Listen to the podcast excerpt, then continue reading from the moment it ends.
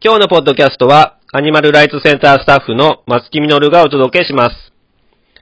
えー今日はアニマルウェルフェアにまつわる意見シリーズの最終回として、3番のアニマルウェルフェアやっても動物への虐待はなくならない。えーこれについての説明と、運動におけるアニマルウェルフェアとの向き合い方をお話ししていこうと思います。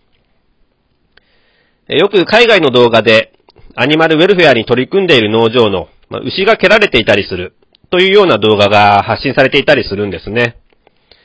それでアニマルウェルフェアにいくら取り組んでも虐待はなくせていないじゃないかと。まあそういうようなことなんですけれども、まあそれはそうなんですよ。人間が動物と関わる以上は完全に虐待をなくせるものではないんです。これはアニマルウェルフェア農場に限ったことではないですよね。犬や猫で考えてみてもらうとわかるんですけど、日本にも実質、犬猫法と言えるような動物愛護法がありますよね。動物虐待が犯罪であることは、常識があれば誰でも理解していることなんですが、まあその常識がないものであったり、分かっていても物言えぬ動物への見下しによって暴力を振るうものがどうしても出てくる。では虐待がなくならないからといって、動物愛護法を取っ払ってしまったらどうなるのかと考えると、おそらく暴力は増えますよね。人間でも同じく、法律があっても、暴力や殺人は起きていますし、まあ、完璧ではないからと、じゃあ明日から法律なくしちゃいましょうと。えそう考えると、この世を支配するのは、おそらく暴力ですよね。えアニマルウェルフェアも、虐待はなくてないからと取り組まなければ、暴力の総量はおのずと増えますよね。そこへの圧は絶対にあった方が良い。目立つ部分に目がいってしまうのはわかるんですが、その圧で抑えられている部分まで、無駄としてしまうのは、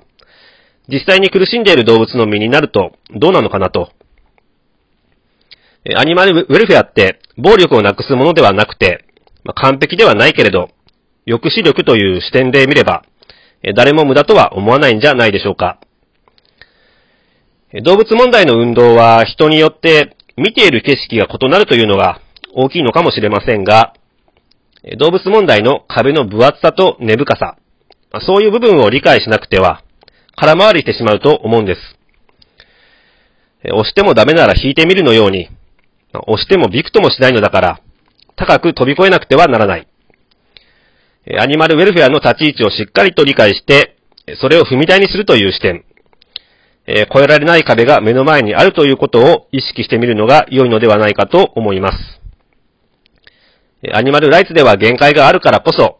アニマルウェルフェアの取り組みがあるわけなんですよね。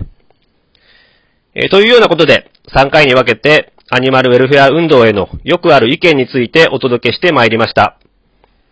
えー大事なのは、今現在世の中がどういう状態なのかというところに目を向けてみること。